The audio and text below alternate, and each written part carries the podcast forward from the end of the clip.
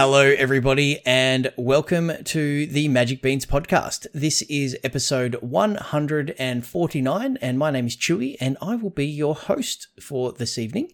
Some of the other beans are doing some prep for the Magic Beans final stream coming up in a couple of weeks. We've given them the week off, so we have pulled in a very, very special guest, uh, someone well known on the Beans Discord and no stranger to finals. Uh, we've got Lyndon with us. How are you, mate? I'm very good. Excellent, excellent. Good to have you. Thanks for uh, stepping into the breach, as it were. And uh, we've got got a very, very interesting topic and something that, uh, well, as, at least in the beans community, you you seem to be uniquely qualified to chat about, and that is statistics and probability and and how they relate to to magic. So, uh, really keen to to get into those and something that I you know, allude to a little bit. And I've got some opinions, and I was saying just before we started recording, I actually don't know if I'm correct or not. So uh, we'll get into some of your credentials uh, to uh, to show that maybe you do know what you're talking about at least more than I do, uh, so, and to see how uh, see how wrong I am. But first of all, I just need to shout out the fine folk at Josh and Pat's MTG Bazaar. They are the official sponsor of the Magic Beans podcast and our tournament series. They look after us by uh, providing a large portion of the prize support. So let us run tournaments that are free with really, really inviting prizes. And you can find those over at jpmtgbazaar.com.au. That'll take you straight to their Facebook page where you can bid on physical magic cards seven nights a week, premium auctions on the weekend, including the a win it now post, which are super, super competitive.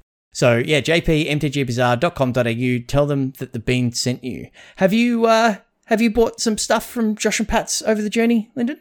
I have. I have uh, definitely some good bargains to be had in some of those Yeah, it's, auctions. it's good fun. It's outbidding your friends is one of my favorite things to do. I saw a couple the other day actually, and I saw saw who was leading, and I thought, well, I want those cards, but I also would feel a little bit bad depriving the uh, the the person that I know also desperately wants them. Oh no, just get in, make them pay an extra dollar. It's good. it's good. Uh, so it's uh yeah, so that's uh yeah, jpmtgbazaar.com.au. So welcome to the podcast. Uh we've seen you in our uh, you know very active in our Discord. We've seen you in uh, our leagues. Uh, we've seen you in you know league finals, winning uh, a league. We've seen you at the Invitational. So you've got a, a little bit of at least a Magic Beans magic pedigree. Tell us about your broader magic resume, if you like. Yeah, well, we can we can do a little bit of uh, history and a little bit of, uh, I guess, qualification. Uh, so I started a long, long time ago. So I started in fourth edition, uh, and actually in a pre-release had a uh, a young younger player ask when I started, and I said that, and he goes, "Oh, that's when my dad started." uh, so Yep. played uh, played fourth edition through to Exodus. Uh, had a bit of a break, came back in Darksteel, and just to start with was was playing for fun. Um, and gradually got a little bit more competitive. Made some friends who were playing in the Pro Tour qualifiers. And after a few of those, I started to make top eights. And then in 2007, I won a Pro Tour qualifier, which was really exciting. It was for the Pro Tour Valencia in Spain. And at Not the a time, bad P- place to travel to there. Not it bad. It was very, very nice. And at the time, the uh, qualification also got you flights as well. So um, Wizards very nicely flew me from New Zealand, which was where I lived at the time, uh, all the way to Spain. And it's uh, somewhat of an epic plane journey of uh, several legs. And the very last leg, there was some Americans on my flight complaining about how tough it had been that they'd had to kind of fly over, fly over the uh, their version of the ditch, uh, and uh, you know it had been oh a flight of like eight hours or something. And uh, Oh, I kind of looked at them and I said, "It's it's Wednesday," and I set out on Monday. So that was my uh, one and only Pro Tour uh, experience so far. Uh, certainly Okay. been trying to get back there. I've played a lot of Grand Prix events. Uh, my best results, uh, team event, I came 15th, and that was uh, certainly thanks to two very good teammates that I had. Uh, solo, I've had a 21st, uh, which on Uh, the very final round was a win and in to the top eight of that Grand Prix, uh, and sadly didn't go my way. I've had another four different results, kind of 30th, 32nd, 35th, um, there and thereabouts. So kind of moneyed, moneyed finishes at the Grand Prix. Um, more recently, playing on Arena, I came second in the finals of the ESL, uh, most recent uh, big leagues and tournament that they had. And it's been really nice uh, being able to play competitive Magic with uh, kind of not not the constraint of having to set aside the the weekend uh, and travel to a particular place. Uh, and it's been really nice with the Beans events as well. Yeah, absolutely. So your resume uh, sounds like you've had a few more uh, GP higher finishes than me, but yeah, I have a very similar thing with that, that one pro tour and a number of top eights just sort of falling short. I kind of average a, a PTQ top eight per year, but uh, haven't been yep. able to get back over that line, you know. So I I feel you in that respect. So it's uh it's tough, but uh you know it just sort of illustrates how how difficult it is to you know they often say the hardest part of the pro tour is actually getting there. And well now that we don't really have a pro tour it's doubly hard. But uh, you know tournaments are notoriously difficult to win. So uh, but that's uh, that is a admirable uh, uh, impressive even um, set of credentials from a magic perspective. So you've certainly got my uh, my respect there. But you know relating to today's topic uh, around statistics and, and probability. You've you've got some probably even more impressive credentials in, in that space, uh, including you know uh, you know do we do we call you Doctor Lyndon? uh, certainly not a requirement to to call me doctor. Um, it's uh, gets gets pulled out on occasion, but it's uh, yeah. I think it's I think it's a thing you can over you can overdo. No, no, I, th- I think I think for the rest of the remainder of the podcast, I'll uh, I'll refer you to you. No, I'll see how I go. But uh, so yes, just uh, you've you've got a few initials after your name on your email signature, I'd assume. So can you talk us through those and and how you ended up, uh, you know, with that? You know, what what uh, what drew you to that particular pursuit? Yeah, uh, I guess in fact uh, one one workplace said I had too many initials and I had to stop putting putting them, even though they had originally demanded that I did put them in. Uh, so yeah, I've got six degrees and diplomas uh, in statistics, finance, economics, sociology. Uh, the the top one being a PhD, which was awarded jointly in statistics and sociology. Uh, and together with that, I've also got a master's with first class honors in statistics, uh, and was a statistics lecturer for 15 years. So often uh, people will be talking about statistics, and if they don't know my background, uh, sometimes I just have to hold my tongue. Uh, I think there is, in, inside almost every Magic player, there is a uh, amateur statistician uh, of sorts, um, and uh, yeah, definitely. But I, I guess there's that old adage of you know seventy four percent of statistics are made up, including that one, right? Uh, yeah, well, I think Homer Simpson likes to quote uh, something like 43%, but. Um... Yeah, that was, I don't know where that number came from. It just popped into my mind. But yeah, so I guess it's, uh, it, that in alone is a, the, the, sorry, the, the comment that you made about the, uh, the magic player with their statistics. And, you know, everybody's got different experiences. Everybody has different results and everybody has different data points that they collect depending on, you know, what is important to them uh, in in in their games, and you know, thinking of this in in Magic terms. They also have a very small sample size, which is something we may uh, discuss along the way. Uh, but yeah, there's a uh, a very you know, there's a lot of information out there around Magic now, particularly with Arena and and such. So we've we've actually got a lot more data or a lot more statistics to consume than we like ever had ever before, right? Yeah, absolutely. It's um, certainly very, very different from when I first started playing, and uh, yeah, people people weren't really able to collect data, and in fact, I mean, there, there wasn't even the digital versions of the game, so it certainly opened up a lot more in terms of being able to access statistics. It is. And uh, collect collect some pretty pretty robust data in some cases. Yeah, absolutely. It's very interesting. And I, I find it very interesting. So, whilst I don't have the the laundry list of credentials in this space uh, that that you do, uh, data, uh, collecting data, statistics, interpreting them, and, and using them to make decisions is a part of my role at work. I work for an electronic medical record. And I've been involved in a number of uh, medical and other clinical research uh, pieces where I've been in, you know, my role in that has been the the collection, collation, and presentation of that data to some senior clinicians within my organization, uh, state, uh, country, and internationally. And we've used that information to then make, you know, evidence based clinical decisions, most recently during the pandemic. So, uh, there's been, you know, it's it's something that I've contributed to. You know, be, I guess that's the difference. Like you've been somebody who has been, you know, uh, at the sort of the forefront and you know teaching people and, and and learning the depths of it.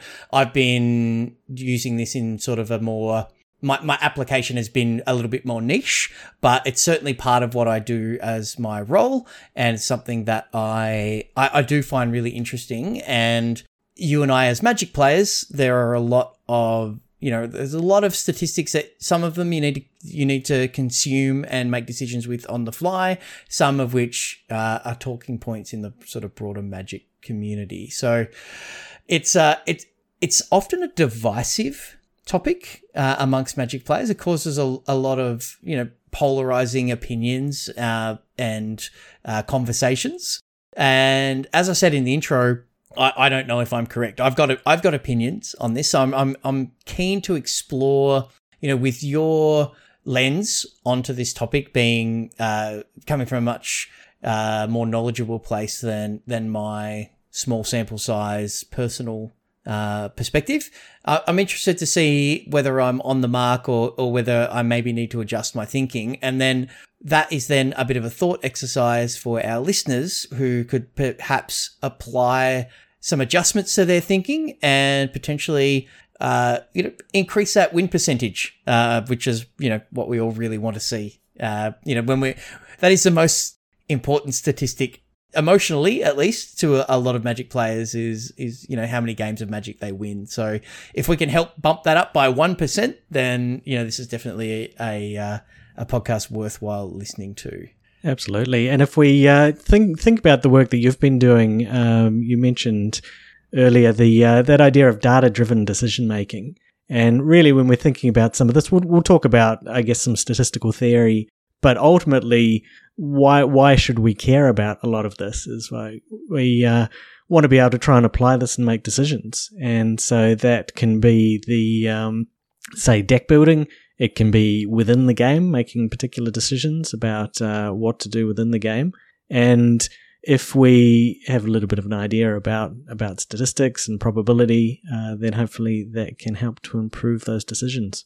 Absolutely. So your your last sentence there, you mentioned the word probability, and it is a thing that we we see sort of bandied around uh, when people talk about you know playing to their outs uh, I got mana flooded. I really needed to draw a land, and we from our uh, untapped plugin on Arena, it tells us our you know likelihood of drawing a land. So we all think we've got an idea of probability, but could you explain? I guess more of the textbook uh, version of, uh, or, well, not version, but explanation of probability, and uh, you know if you've got any sort of examples that may you know o- open our eyes a little bit or if there's a you know something that you would always you've always wanted to say to people in those uh, in those instances when they bring up probability and you, you feel that they may be missing the mark uh, you know some some things to think about there. So i guess what is probability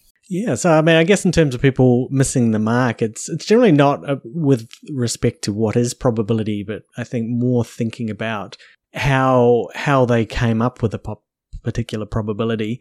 Uh, if we're thinking about what is probability, we won't go too much into kind of textbook definitions, I don't think, because uh, I think they can be a little bit dry. Uh, but if we just really think about it as the chance of something happening, and uh, at the two two extremes, there is uh, zero, and that's the thing of interest is not going to happen. And at the other end, there's one or 100% if we want to take them in percentages. And that's where whatever event we're interested in is definitely going to happen. and most of the world falls somewhere in between. And certainly in Magic, it's a game a game which has a component of variance and chance to it. Uh, and so that's kind of part of what makes it exciting and why we keep coming back and playing it again and again is that it's it's not deterministic. There's different things that can happen, different cards we can flip over, and it makes it uh, a game that we keep playing over in our our cases many many years.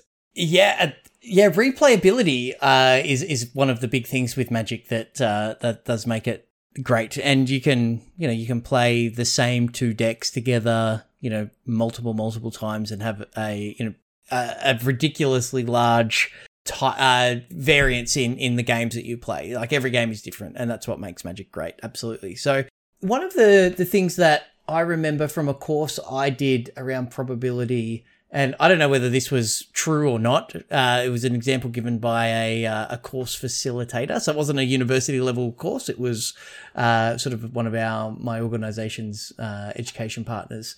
So interested in see if you have heard about this one in your travels, but the idea of having uh, a group of people in a room, you know, think, think, you know, 20 to 30 people in a, in a course and the probability of some, oh, of two people sharing a birthday. Now, have, have yes. you heard of that?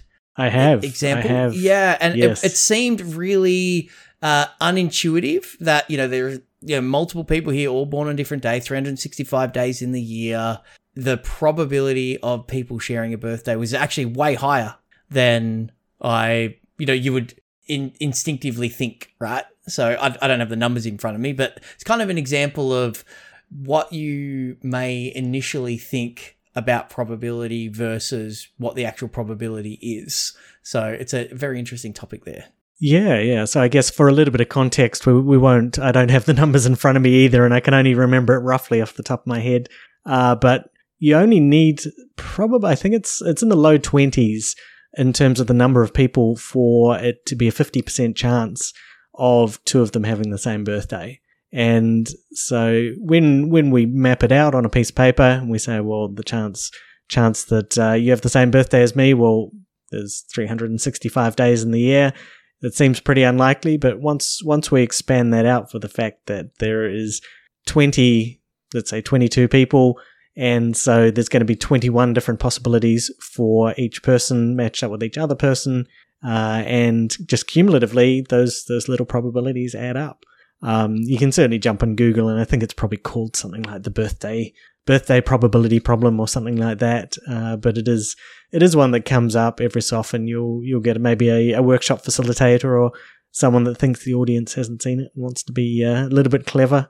Yeah, it, it, it certainly made them sound smart. I'll give them that, uh, and it was eye opening for us. So I guess yeah, once you've once you finish listening to this cast, if you're uh, listening uh, at home uh, or if you're driving, don't do it whilst you're driving, please. But uh, yeah, look that up because it, it is very interesting and a little bit unintuitive. And uh, I guess from a from a magic perspective, the the the parallel that really comes to my mind would be around like a mirror match.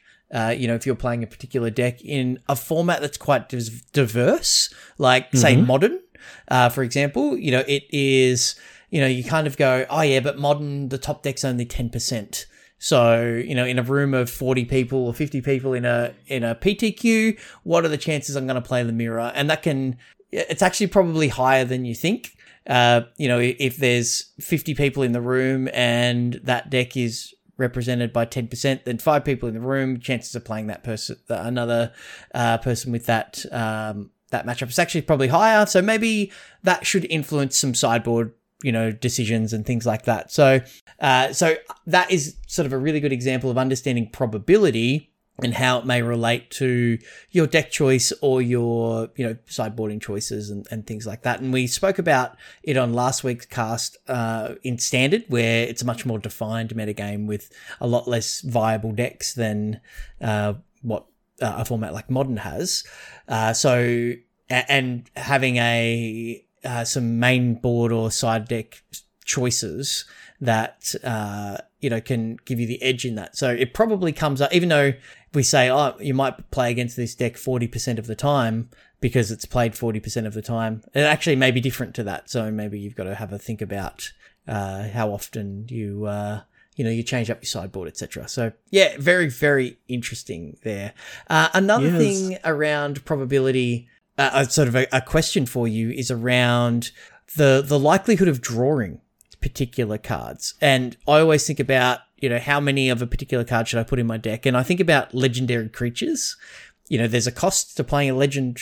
You know, do I play four Sheoldreds in my deck? Do I play four Catildas? Do I play four of this copy of this Planeswalker? Because I wanted to draw it, but if I draw a second one, it might be a dead card. So in a 60 card magic deck, how big of a difference is playing three of a card versus playing four of a card? Is it actually a tangible, noticeable difference? Yes, yeah, it's uh, it's a big difference. There's uh, probably actually a few other other things to unpack out of what you just talked about there uh, before we jump into Oh, okay, one. sure. Yep, Uh, absolutely. if if you if if you like, um, so the the first one was uh, just you were, you were talking about statistics being uh, not being particularly intuitive at times, and I think that's really really true. I mean, having taught it for a long time, have having done research, having helped other researchers, and so seen other people dealing with statistics. Uh, there are certain people, and I might be one of them, who does find it quite intuitive, but a lot of people do not.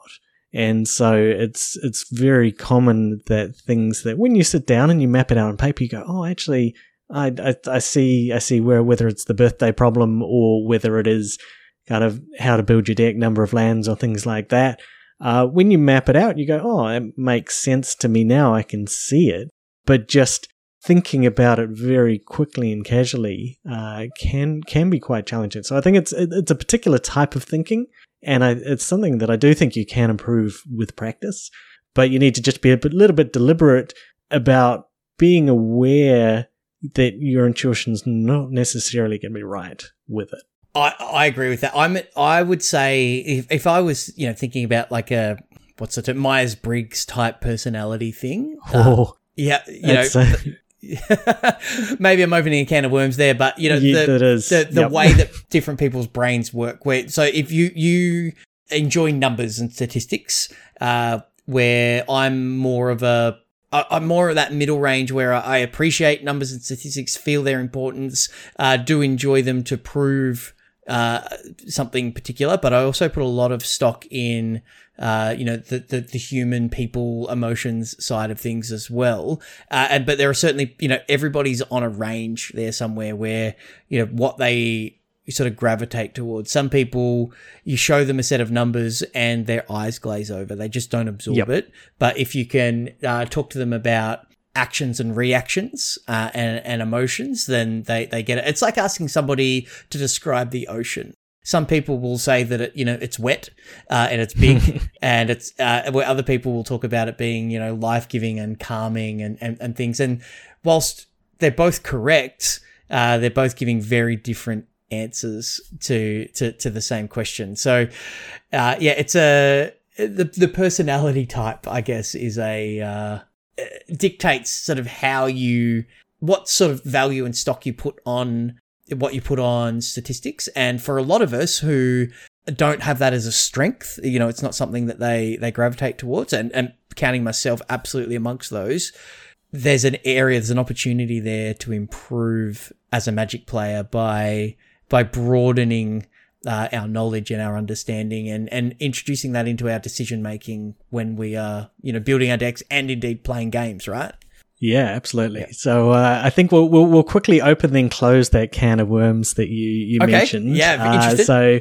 Uh, so the Myers Briggs, uh, I've done a lot of work in psychometrics, and the Myers Briggs I would put on par with astrology. mm-hmm. Uh, it fails all of the requirements of um, what a psychometric measurement should require. Uh, and in fact, I have seen people regularly enough posting about it on LinkedIn that I'm going to be doing a YouTube pretty uh, in the pretty near future that uh, explains all the things that are wrong with it. But uh, I'll get off the soapbox. No, no, that- that and, is uh, fine, Shut, that is shut fine. up So- about the Myers Briggs. We'll circle back on it, but it's something that I did mean to do uh, in the intro is uh, I just want to give you so 10 seconds shameless plug for your YouTube channel because you you are a fellow magic content creator. So we'll we'll do it in the the wrap up as well, but since it's come yeah, up, yeah. Yep. Uh, so uh, give your YouTube channel a plug and Shorty uh, in post if you can add the the link to Lyndon's uh, YouTube channel to the show notes and please if you haven't already uh, like follow subscribe all that good stuff because uh, great gameplay and just great magic content to be had in that. So give him a bump up. So what's the name of your channel? Yeah, so I, I guess the funny thing here is I've I've got a couple of channels, and the one that would normally be relevant here would be my gaming one, uh, which was called Bayesian Gaming. It re- recently got renamed LWAL036 because it's my username on a lot of stuff. Uh, but I actually have a slightly bigger and certainly more more content more regularly statistics channel. Okay, I have the YouTube tab open. I'm, I'm ready to search for you. Yeah, so um, if you search Dr. Lyndon Walker, um, so there, here is a spot where adding the doctor. Uh, if you search without the doctor, you might get the rapper, uh, who at one stage I sold a Twitter handle to. Um, but I think that's that's a whole a whole nother story, which is uh, really deviating us away from uh, magic and stats. uh, that's okay. Uh, regular listeners to the Magic Beans podcast know that I love a tangent, so uh, th- this is actually a relevant one. Uh, in in 149 episodes, having my first relevant tangent uh, is is a bit of an achievement for me. So excellent. I have uh, I've just hit the subscribe button there. So uh, oh, wonderful! You, if you're listening there, please do the same. I'll uh, I'll check out some yeah, of the videos yeah. for sure. Excellent. Yeah. So um, so circling back around, I think we we had the question around uh, copies of cards in the deck, and uh, so there's and prior prior to that the uh, the comment about the likelihood of running into particular matchups. And so there's really two two particular things that I think would be most helpful for a Magic player in terms of statistics and probability. Uh, so one is conditional probability, and conditional probability is more or less kind of what it sounds like, where we adjust our probabilities to be conditional on a particular state or a particular thing happening. So we can look and we can say, well, there's there's 40 players in this tournament, so therefore it's uh, one out of 39 chance of, of running into a particular person. Um, but perhaps all the good players are on a uh, particular type of deck. And so you may end up running into that more or less often, depending on how you're doing and depending on what you're playing. Conditional probability is also a really, really big thing in terms of during the game. Uh, so maybe you need to think about a card that you're playing around and the opponent, the list that uh, you may not know exactly, but you might kind of go, okay, I think it's a fairly stock list. They're going to have four of, um, let's say it's four play with fires and four lightning strikes. Uh, but they've already played three of their play with fires, and we haven't seen the lightning strike yet. Uh, so we need to need to adjust uh, adjust kind of that that mental calculation for the fact that even though they started with four of each, if three of one of them have already gone past, uh, that's that's going to change the likelihoods of uh, them drawing one or the other. Um, so conditional probability is a big one. And the other one, uh, which relates to the uh, number of copies of cards in the deck, is what's called the hypergeometric distribution. Uh, and so this is basically what we use if we want to try and work out the probability of out of a certain number of replications. And so in this case, drawing a um, if we think about, say, the opening hand, I'm going to draw seven cards out of 60. Uh, what's the chance of seeing at least one of my key cards in that hand? Uh, and this is a pretty helpful one. So, hypergeometric distribution, uh, Frank Karsten on Channel Fireball a couple of years ago did a really, really good, thorough article. Uh, if if there was one one link, one thing that you were going to click and go and do, um, I guess other than subscribing to all our channels, uh, it would be to go and read that article because uh, I think that is a really, really useful one.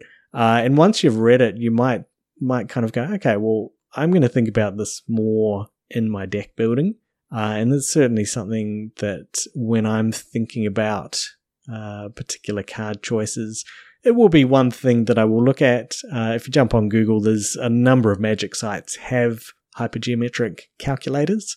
And so you can put in, uh, for instance, I have four copies of a card. What's the chance of getting at least one in the opening hand? And then you can adjust it and you can go, okay, well, if I only had three of that card, what's the chance of getting it in the opening hand? Or what's the chance of getting it in my first 10 cards. So my, my opening hand plus my first three draws. Uh, and you can think about whether, whether that makes a difference to how many of that card you put in. The more copies of a card we have in the deck, the more likely we are to see it, but also the more likely we are to see the duplicates.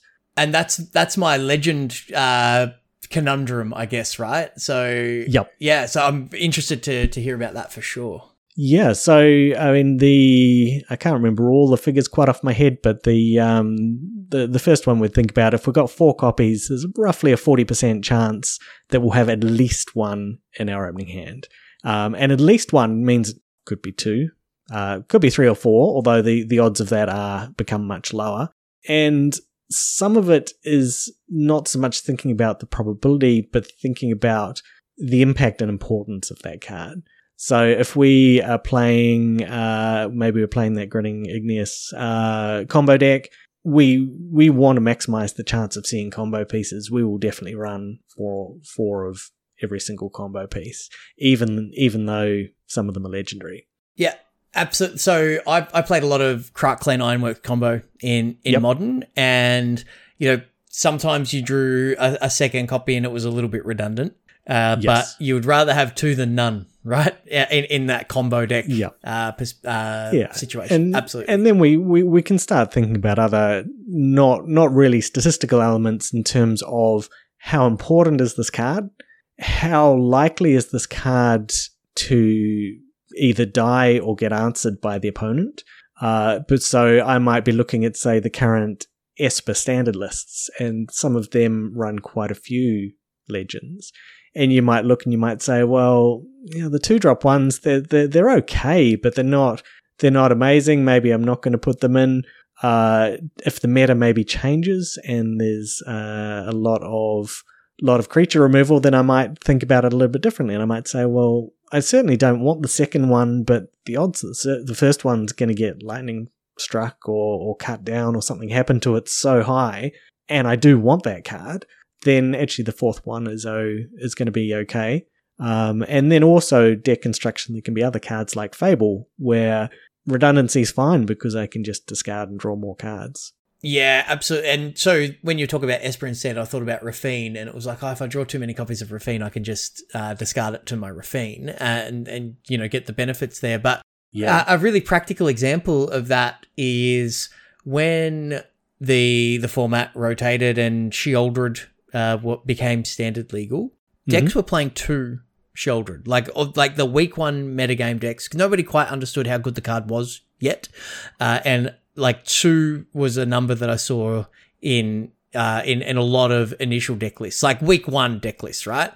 And yep. then very very quickly we we saw that go up to four. People realized how good the card was, and that has stayed at four. Sometimes you see them come down to three uh, and that's kind of where they sort of settle in the metagame. But that's such an important card in standard that people started, you know, adjusting their decks to play answers. You know, they they played destroy evil or you know other other creature removal spell that could kill a, a five toughness creature.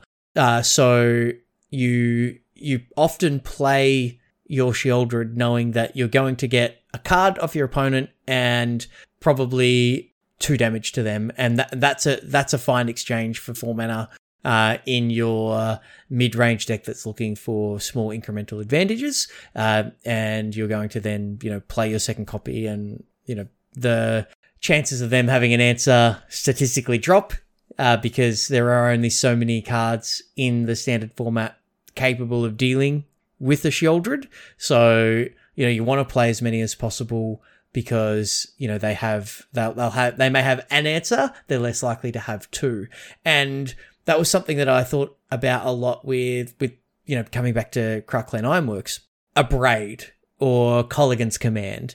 You know people weren't necessarily main decking those cards in any great numbers and nor were they sideboarding them in any great numbers. So i always wanted you know when it was such an important card i wanted to have more copies of that card than they had answers uh, because I wanted to be able, you know, if the first one got dealt with, I wanted to have another one, have access to another one, which would then win me the game. So that's kind of the intuitive statistics uh, in in sort of action there, but it does make sense. And you know, the more you think about it, the sort of the deeper you go, and you start sort of extrapolating down to you know, if this card's important, I should play more copies. Is is the ultimate sort of piece of advice, right? Yeah, I mean, I think there's other things, other things at play though. I mean, there can be a little bit of a prisoner's dilemma game going on in terms of, you know, if I if I don't if I don't, I mean, the classic one is a control deck saying, well, I could just run no creatures and then all your creature removal is useless. Um, so kind of thinking about w- what are those possibilities um, for some deck building. So I mean, coming back to the Esper deck again, it's got a whole lot of kind of twos and threes of cards where there's not some cards we can look at and we can say this card is definitely better than this other card. But I think in standard in particular at the moment, there is a whole lot of pretty powerful cards. But is the third copy of this one better than the second copy of the other one? Is the fourth copy of this one better than the third copy of the other one? Uh, how much space do I have for my three drops and my four drops? There's, there's a whole lot of kind of optimization that we're having to do around do do I want kind of this diversity or do I want to just ensure that I'm going to see this one, this one, and this one? Yeah, and it comes down to you know why are you including this card, right? So I, am including this card because I need to deal with opposing Sheoldreds, and then you then have to calculate how often you're going to see that versus you know how important it is because two Sheoldreds almost kind of you know balance each other out. You know if if people were only drawing one card per turn and there was no sort of difference between uh, card draw elements in opposing decks. But you know if i play a sheoldred and you play a sheoldred then you know there, there's always that sort of uh, parity that is uh, met. But if you know the moment somebody discards cards off uh, fable of the mirror breaker uh, and and draws extra cards and they're ahead, or if somebody draws a removal spell and, and uh, hits the opposing Sheoldred. But it it kind of brings brings you down to you know understanding how important those numbers really are, which is uh, you know it's it's often as as we said not intuitive. So it's something that is uh, absolutely worth thinking about and worth improving your understanding of. I, think which is uh, which is really really good. So also also the you know you mentioned it before just the sheer number of lands um, that you include in your deck from a statistics perspective, and you know, in relation to your your mana curve. That's def- definitely a um, definitely an important one in terms of how many lands and also that that color distribution. So if I'm two colors or three colors, uh, and again, this is where the jumping onto one of those hypergeometric calculators and saying, well, if I have 17 black sources, how often and again just if you google there's there's tables. I think frank Karsten had an article in fact a few articles with the um, just some tables with if i have this many lands and there's this this number of each of the three color sources if it's three color deck what's the chance that i am going to have double black or double white or triple green? I guess triple i guess four four x black is the, the the magic one at the moment uh, so what what's the chance of those happening? Uh, and it's been one I've been thinking about quite a lot recently. Uh, playing Pioneer, I've been playing the heroic deck, and a lot of decks are running Showdown in the sideboard. But as a four drop, you need to be really cognizant that if you only run 20 lands, and in fact, a lot of those builds, it's 18 lands, then two, which are the uh, double face spell spell lands, being able to hit that fourth land on turn four, though, that probability is, is actually not that high. Um, it gets a little bit trickier if we're trying to account for drawing cards off um, strikes and angers and things like that. Uh, but it's the kind of thing where if you are running a fairly low land count, uh, and in fact, actually on the Beans Discord a while ago, uh, someone was asking about uh, the mono blue, different builds in mono blue uh, and happened to mention, well, why don't people run Delver and Hullbreaker horror? Uh, I do remember that conversation. Yes. Yeah, and it's um, normally if it's a Delver deck, it might have 20, 21, maybe 22 lands. There's, there's probably a bit of card draw and cycle in there. Uh, but in order for you to get up to seven lands, uh, and that's assuming that you just want seven and, and not kind of some buffer to cast some, some spells at the same time.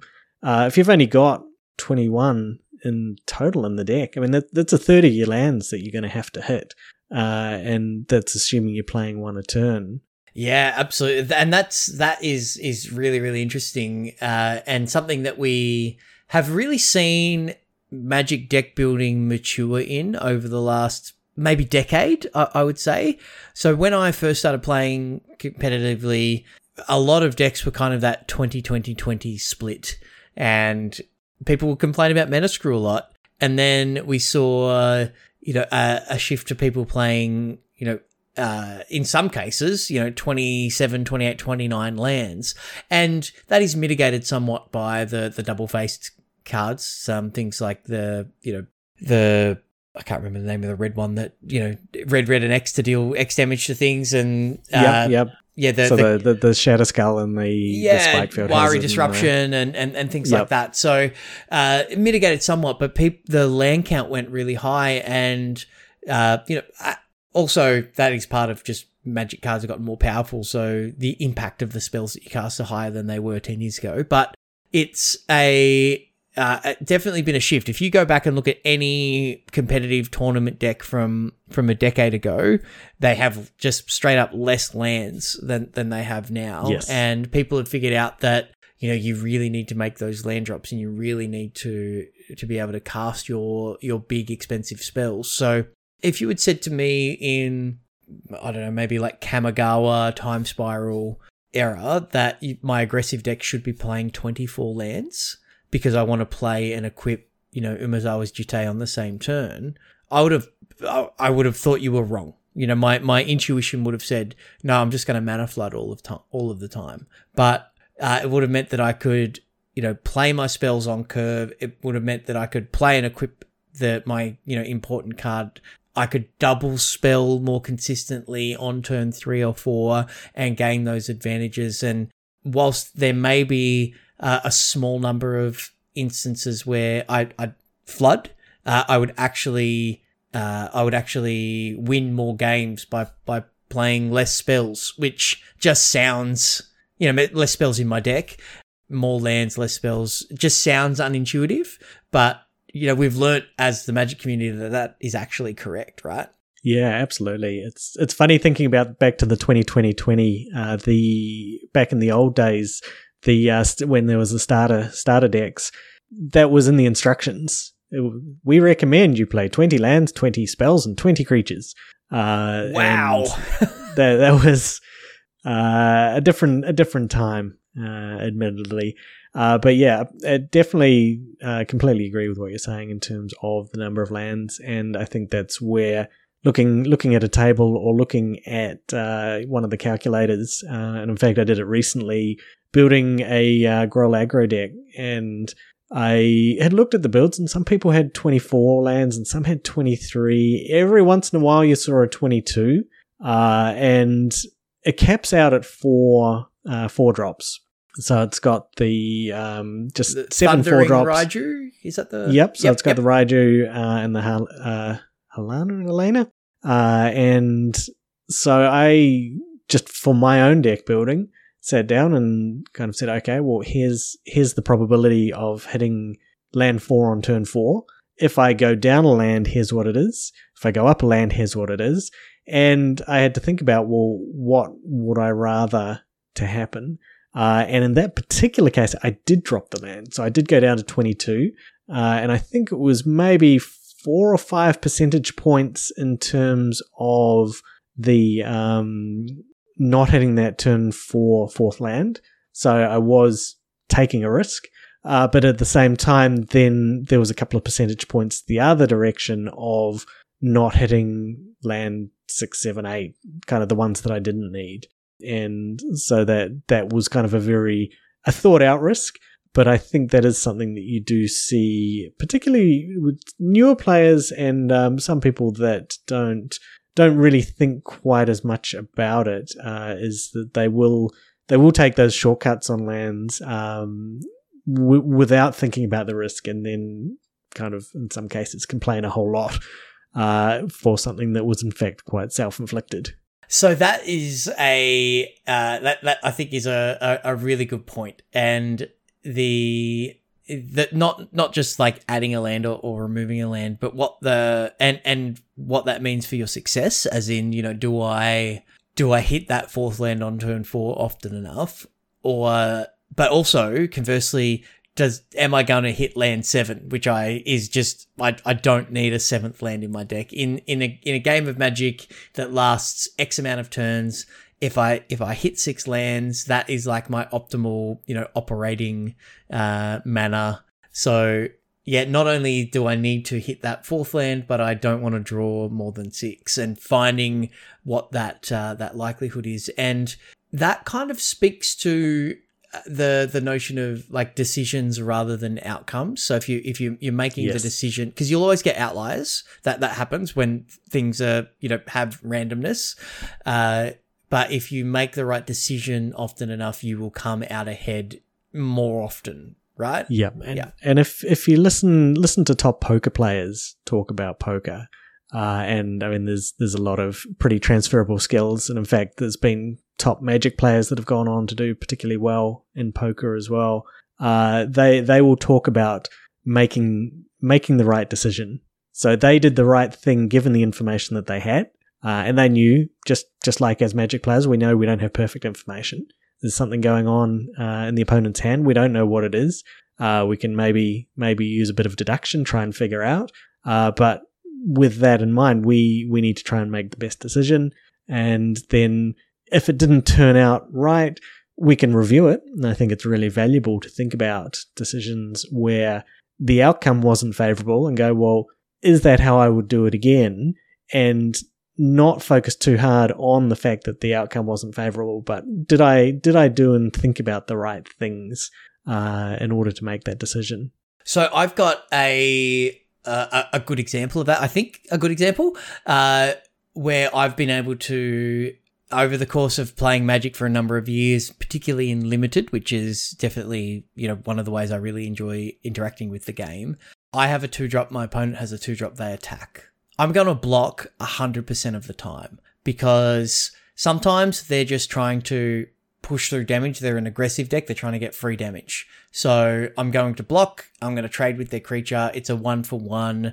The board, they're, going to play a three drop. I'm going to play a three drop. Where it, the the game state hasn't changed too much. Also, then if they have a combat trick, you know, giant growth effect, they they play that giant growth effect. They I trade my two drop for their combat trick, which if I don't trade with is going to be played later in the game anyway. So I, I need to effectively deal with it. They spend mana on their combat trick. They may not be able to play their three drop that turn. I untap, play my three drop. I've played my three drop. I've got the initiative in the game. So I've learnt over the course of playing, you know, a lot of limited games in that situation.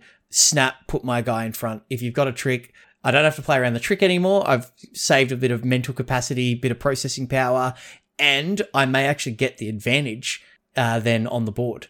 So it's uh, using that information and that review over the course of however many games. Uh, that's the decision I've come to. It's not always right. Sometimes they, you know, they are able to, you know, have another trick or they've got something else that affects the game. But the majority of the time, in my experience, that has been the right choice to make. Yeah, it's it's interesting. That's that's definitely not how, and I, I've played a lot of limited, um, not how I would have thought about it. Uh, I would, I would definitely not make a snap maneuver, even if, even if that was my decision, and even if I'd already decided, kind of after I'd played my thing and I going into their turn, um, I would, I would kind of try and just do it a little bit more deliberately, just so that they, they are thinking that I'm thinking that's a really good point. Absolutely. And maybe maybe I'm just using a heuristic too liberally there and yeah, uh, there are I other mean, elements I, of the gameplay that I'm not taking advantage of there. So good, really good. yeah, good. I mean, I'm I learning. and and so I would I would certainly be thinking a lot about context. So what's in my deck? What's in their deck?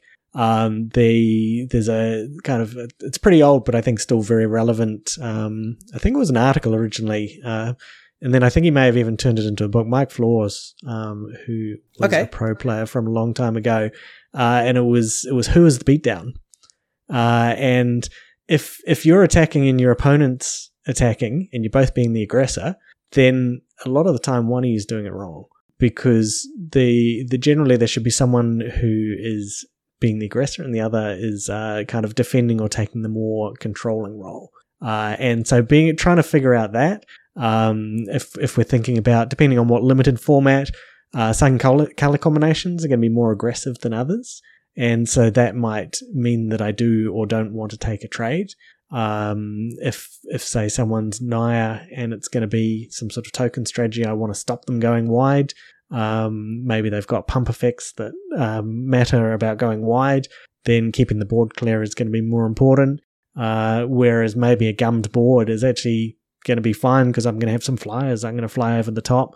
Um, so I, I would be thinking a lot about context. Um, probably not explicitly conditional probability, but in some ways it is kind of what you're doing. You, you're thinking about what are those those for future circumstances. Yeah, you're thinking about it at a sort of a macro level, right? Where you you're going, you know, I have I based on the color combinations, based on what I understand about the format, I'm going to have more flyers, or I'm going to have bigger creatures, or I'm going to have more removal than my opponent, and uh, you know, sort of zooming out a little bit and thinking, you know, uh, am I better off trading here or not? Because w- what is ultimately, I'm here to win this game of Magic, and what am I going to what decisions do I need to make to best influence the outcome that I want?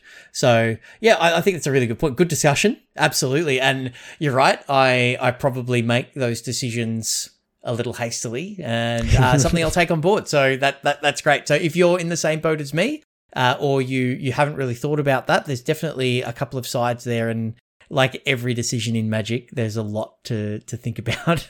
so, but yeah, I, I think, but but going back to that that point though around using you know statistics, using probability, likelihood, or the whatever term we want to use, and making the what is the right decision as often as we can, uh, as often as we're we're capable, or as often as we identify that decision, uh, versus trying to you know being influenced by corner cases where you know that time two matches ago they drew the fourth copy of that card in their top 15 cards and you know that's not always going to happen. It's like when somebody says i don't want to play vintage everybody just wins on turn one and that's not fun.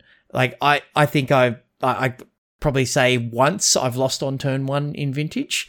Uh you know yes it is pro- possible and I guess it's the difference between possibility and probability, uh, and that's I think what we see a lot of in uh, people that are vocal about things yes. like the arena shuffler and, and yep. So the, yeah, when you're talking about something that is random or as close as we can, um, you know, when we're talking about ones and zeros of programming, as close to random as we can get, a lot of things are possible, right? And that might mean yes. drawing, you know, six lands in a row.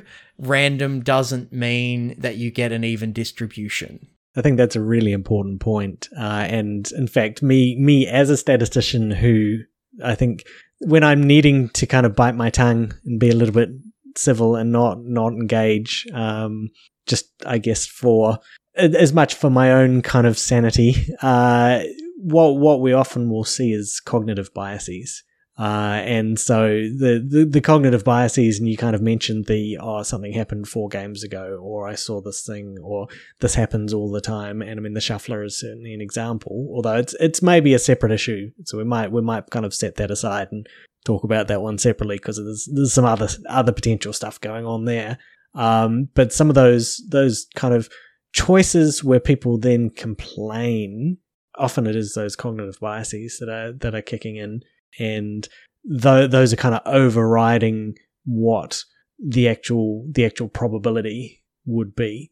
Um, and losing turn one on vintage, another example. Um, yeah, I don't I don't know what the exact figures. I mean, it's it's a format on on Magic Online, so probably somewhere there is there is some figures uh, on on what's happening there, but it's, it, it's probably actually a much low, lower number than than you you would expect. Um, and it is, yeah, it's possible but not probable. Exactly, and I, I guess that you know, like we we're, we're getting close to the hour, and I, we could probably do a whole podcast just on that. So we'll definitely get you back. But I guess you know the the kind of the, the the kicker at the end, talking about the you know, the the arena shuffler and the the algorithm that it uses. I've done a little bit of reading on this. I'm not sure how much you've uh, you've looked into sort of uh, the you know true random versus what we're able what random distribution uh, algorithms we can we can have to apply to things like arena but you know uh, in your in your opinion is the the arena shuffler sufficiently random because it's never going to be truly random because it has to you know generate a number based on an algorithm. Uh, but do you feel it's sufficiently random? Or do you have do you even have an opinion on that i guess is the first question. Uh, yeah, I guess, I guess an opinion, but not a not a super strongly held one. So I think we, we probably should start off with a bit of a definition. Um, so kind of there's this idea of random, uh, where we've got numbers. There's no there's no particular pattern uh, that's going to come out of them. Uh, in the case of uh, something like this, where we're, we're any anything with cards or dice or anything like that, uh, we're kind of assuming that each, each thing's going to be equally likely. Um, in stats more broadly, you can have probability distributions where different things have different chances, but it's not not really relevant to us here. Uh, but then we have this idea of um, pseudo randomness, and Okay. so any any time we're talking about randomness that's generated by a computer, so whether you are asking Excel to produce a random number, uh, whether Magic Online or Arena is uh, the code there is doing something randomly, and we'll, we'll say that with some quotes around it, um, then this is actually pseudo randomness. There will be an algorithm of some sort, uh, and these can vary in exactly how they go about generating randomness. Um, certainly, years ago, one of the very popular ones was something like truncation of the number of milliseconds since the computer had been turned on divided by some date from 1900 there, there, there was like a weird thing that it wasn't random but the chance that there would be a pattern in it was just so minuscule. If we were looking at you turning your computer on you could not time that in milliseconds. Um, so it would be a thing that just happened to happen happened kind of randomly, again with quotes around it, then an algorithm is built around that. Um, in terms of how Arena does its randomizing, uh, without seeing their computer code, I don't know. And so, in terms of the kind of the people saying, is the shuffler broken? Is the shuffler random? Uh, if given that we can't see the code, it's very hard for us to say yes or no. Uh, I would like to think that it was coded with some pretty reasonable pseudo random principles. Uh, I would be surprised if it were not. In terms of other people that say there is an issue there, uh, I've seen two groups. Uh, so one group is people where it is very much that kind of confirmation bias uh, or recency bias, where they just say, "Oh, you know, it screwed me again, so it must be it must be broken." Uh, they are also benchmarking against what they think is happening when they play with physical cards. Quite often, that was very noticeable uh, when Arena first started, and it was a new wave of players. And I could remember it from when Magic Online first started, because the physical act of shuffling, whilst it should be randomizing, uh, and that is the idea of doing all the shuffling, there there is this physical element to it uh, that makes it actually often less random when you just have those physical cards. Uh, you've kind of scooped them up in a particular way off the table. You've kind of put some sideboard cards in there. You've maybe had a bit of a flick through. And even if you kind of riffle it and split it and riffle it, and people that have played against me uh, in real life will have noticed quite how, uh, I guess, enthusiastically or violently, uh, I will riffle shuffle sometimes. Um, it's it's still not quite the same as having a computer do it. So anyone that's kind of making those comparisons, saying it feels different, uh, I don't think they have any grounds to uh, be able to say that there is a problem there. And it comes back to that probability versus possibility thing as well. Uh, and, yeah, totally. Yeah, and it's interesting. Like you mentioned, your shuffling habits. We all have different shuffling habits, which would influence how random things are. Even uh, the way that some people sideboard. When I bring in cards in my sideboard, I kind of in my hand random air quotes randomly shuffle the you know number of sideboard cards and then distribute those throughout my deck and then shuffle like I would, you know, at the at the start of a match. But you know, the number of shuffles, the number of riffles, the number of splits that we all do is all different.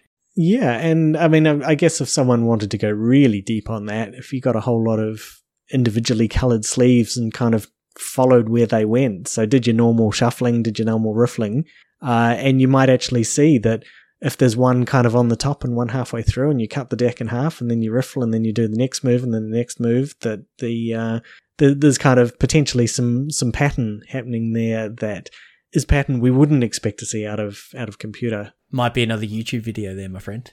Uh, so that's uh, that, I, I, think that is that is really important uh, to, for people to understand. And I think your your point is, you know, we don't truly know how how it is coded, but it's it's workable, right? Well, I believe on Reddit there was someone that had collected a whole lot of data and was trying to make some sort of case about it based on I, think it was Arena rather than Magic Online.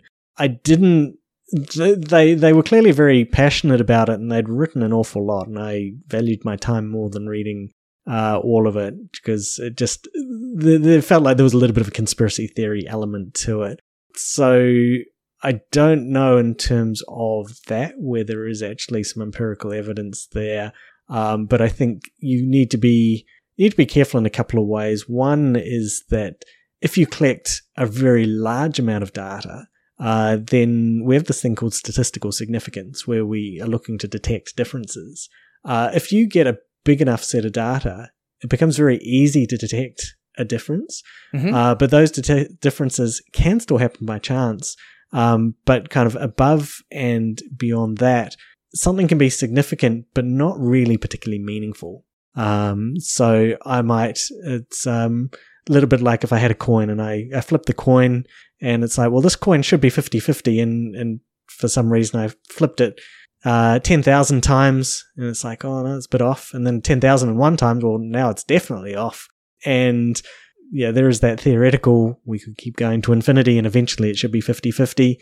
There could be kind of a physical element, but even if it's flipping the digital, the digital coin, um, the digital coin isn't, isn't going to be 50 50 kind of even over what we might, you and I might think is a pretty big sample because that 50-50 is is thinking about kind of infinity which is which is much much bigger and much much further away. Absolutely. We we might say oh we've got 10,000 games and when and you know it's it's 40% not 50% like 10,000 games compared to infinity is is significantly smaller. So uh the, yeah i think that's a a a a, a, a good perspective on it. Yeah i mean i uh, often we were talking talking about that kind of. A, I mean, it wouldn't even be forty sixty. It would be like fifty point oh oh one and forty nine point nine nine nine.